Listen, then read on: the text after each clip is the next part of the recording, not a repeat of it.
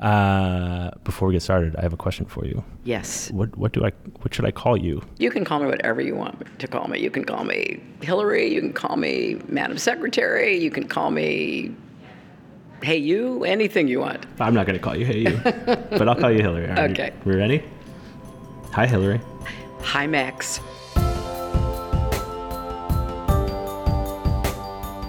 Hi, I'm Max Linsky. I run this uh, new small podcasting company, and I've always wanted to know what it's really like to run for president.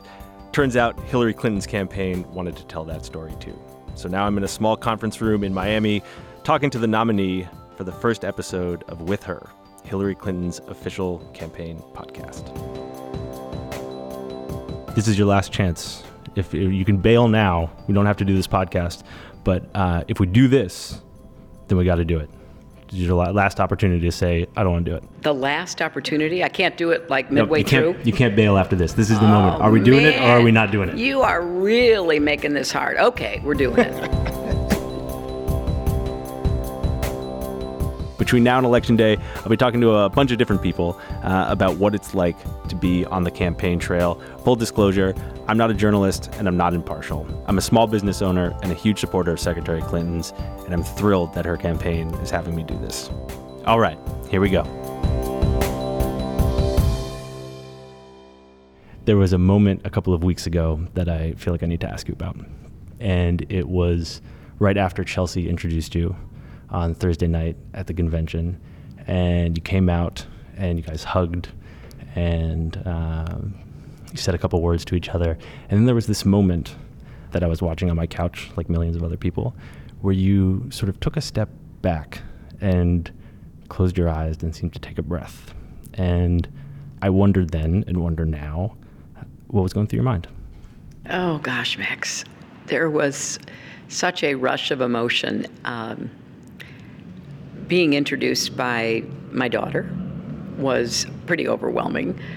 Uh, walking out, seeing her on stage, and then this big arena filled with so many thousands of people, the moment just came crashing in on me. And I just had to take a second to let it all come in and feel it.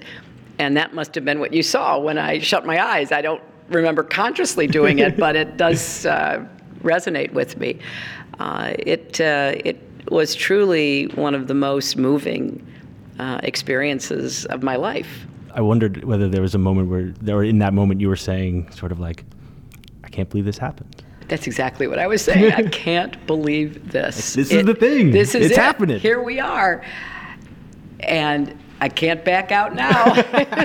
Much like this podcast, yes, you have to much like continue this running. podcast. um, because it was um, the culmination of so much hard work by so many people. And I am lifted up by those who see my vision, who care about what I care about, who are constantly standing up for me. And it was both a liberating moment and a crushing sense of responsibility. Uh, let's talk about like the average day for Hillary Clinton on the campaign trail. Uh, we are in Miami right now. Right. It's uh, about two o'clock. When did you wake up this morning? Oh, I wake up early, so probably 6:30 or so. I heard a rumor that you don't use an alarm clock. No, that's not true. Ah, That is not true. That's another one of those rumors that people spread. Uh, I, I usually wake up before my alarm clock goes Yeah. off. So technically, maybe that's right. But I do have uh, my phone, and uh, sometimes if I'm really tired, when I, you know, collapse, uh, it's backed up by a real alarm clock. do you have like a like a ringtone that you play when you? What's your alarm the wake up most sound? obnoxious sound that I could find on the ringtones. Like that crazy siren yes, one. yeah, exactly. That's the one my kid loves. Yes, well, finds my you, phone, finds a way to hit your that one. kid and and I, we are together in this. we need something that pierces through our deepest consciousness. All right, so six thirty, you woke up, and what happens next? Like, what's the first thing you do in the morning? What's the first piece of work? Do you have like a to-do list? How Oh, I have such a long to-do list. It's really depressing. I, I have a to-do list on paper. I have a to-do list in my phone. I have a to-do list in my head. Obviously, I check my email. I check my texts. I check my you know latest news uh, updates so that I have some sense of what's going to happen that day. The average day is I usually get up, get dressed, get out the door. It's a you know I get a big briefing both. Um, you know, in my phone and uh, and a paper version, and I go through that. So it's just there's a regular routine for every day. Are there any mornings for you where you wake up and you're just like, all right, this, this today's uh, I'm not sure about today. Like I would rather just not. If today could not happen, that would be great. Yes. the short answer is yes. Especially the convention week was so intense. And then we got on a bus, Tim Kaine and I, and we went to Pennsylvania and Ohio, and then ended up uh, at home Sunday night, uh, then got up the next morning, hit the trail again. So by the end of those two weeks, that's exactly how I felt. it was, oh my gosh, I don't know that I can get up, let alone uh, what I will do uh, if I am, you know, vertical. I think it happens to everybody. How do you keep that stamina up? Like, how do you just keep going? I, knock on wood, am pretty lucky because I have a lot of stamina and endurance, um, which is necessary in the kind of uh, campaign that I'm engaged in.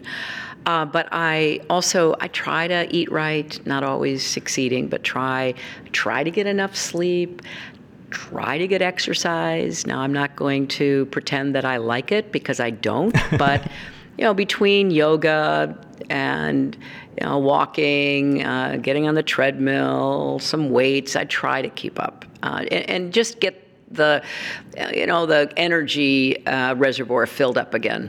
You went to a brewery yesterday in St. Pete. I did. Uh, small business, Three Daughters Brewery, and uh, there were a whole like slew of folks there to see you, right? You, like, right. I, I, was wondering if if there was anyone there or anyone you met yesterday. You went to a, a variety of places who stuck with you. Absolutely. That happens to me every day. It's one of the um, best parts of being in a campaign is if you open yourself up to it, you can learn something every day. So just yesterday, for example, the husband and wife that started the brewery, they were terrific. They were so energetic. They gave me their best advice about what I could do as president to help more small businesses. And it was so smart and sensible. Uh, I went to um, Kissimmee, which is outside of Orlando next, and again met more of the survivors from Pulse, the terrible event in Orlando. And that's always uh, so emotional. And the, the, two uh, men that I met there, uh, one of them grew up in Arkansas, where I spent a lot of my uh, life, and I have a great deal of fondness. And he, you know, was telling me about his family and kind of giving me his life story. And you know, I was very touched by how they're trying to just be brave and resilient in the face of this terrorist attack. Uh, so I meet people every single day who make an impression on me you're dealing with and thinking about these huge issues like your economic policy and geopolitics, and then you're out on the trail and you're meeting these individuals, it seems like it would be really hard to try and connect those people to those big ideas. Do you like compartmentalize those things? Like when you're reading your briefing books this morning, do you connect that to these people that you're meeting every day or are those kind of like two separate things oh they're absolutely connected for me it's what motivates me, and it's what lots of times gets me up in the morning.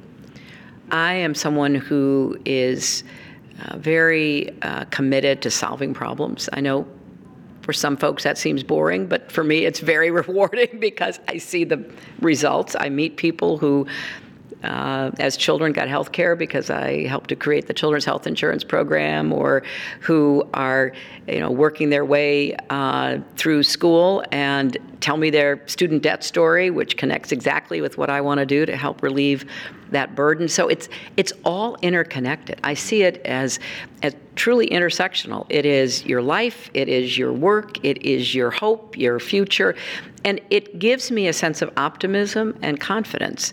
Now, that doesn't mean I don't get upset and even angry. Like today here in Miami, I'm going to a health clinic where they are treating uh, people for Zika, and they're right in the most affected area within Miami. It just infuriates me mm-hmm. that we can't get the Congress predominantly the Republicans, to agree to do what needs to be done to try to prevent this. That's the kind of thing that just really lights me up and engages me because it's a real problem. We just, before I came in to talk to you, I just got on my phone a news story about a um, an infant dying in Texas because of Zika related um, complications and defects.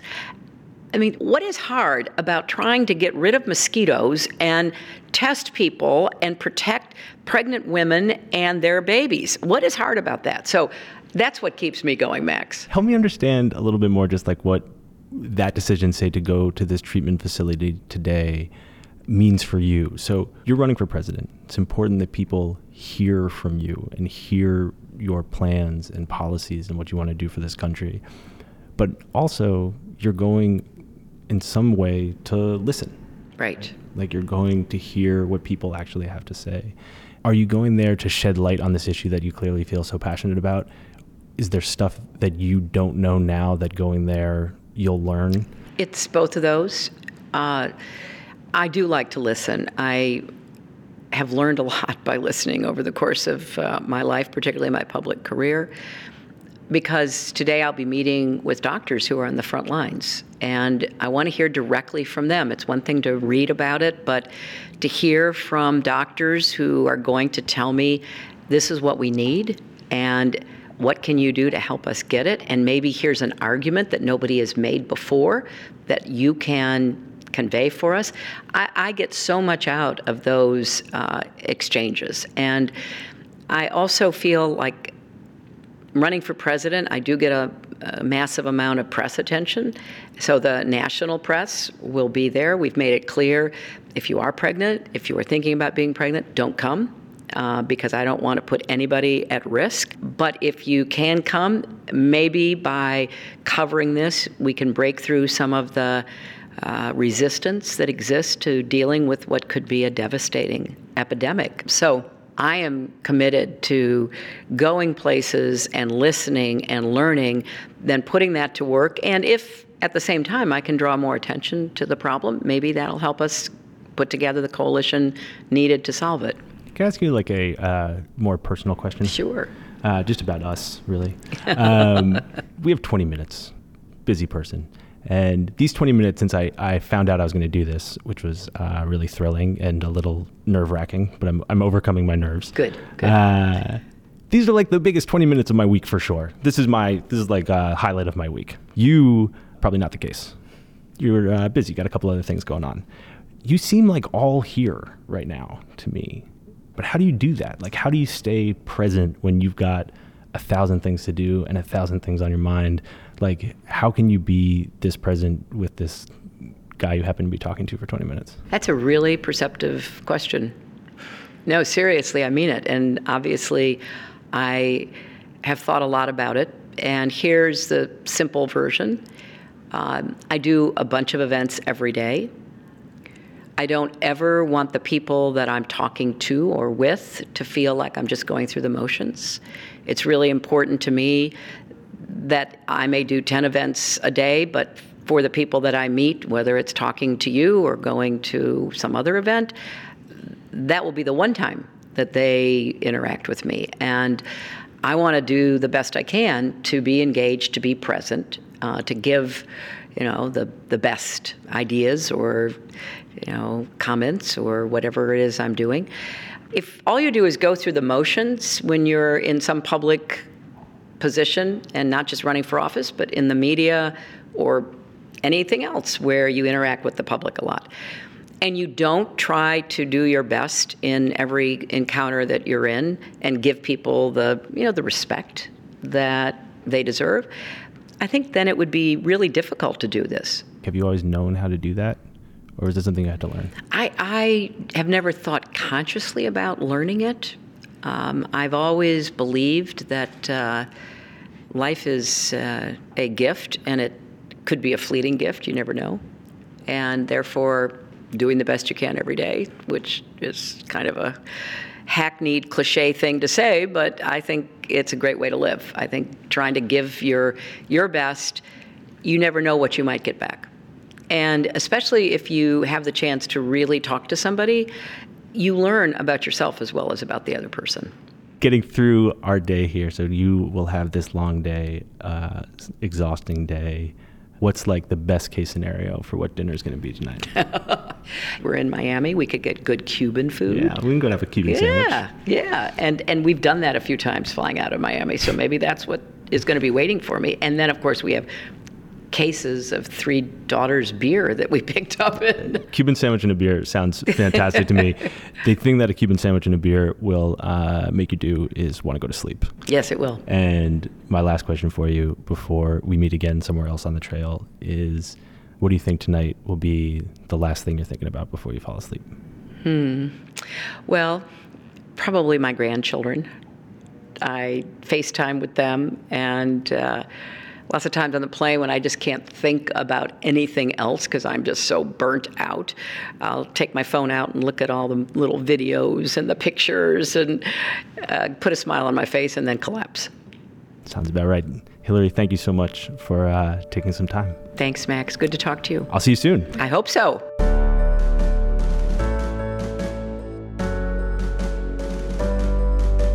Thanks for listening to With Her. And thanks to our co host, Max Linsky, and the millions of Americans powering this campaign across the country. We'll be back soon with more from the campaign trail, but in the meantime, please sign up to get updates and a notification on the next episode by texting the word podcast to 47246. Thanks a lot. All right.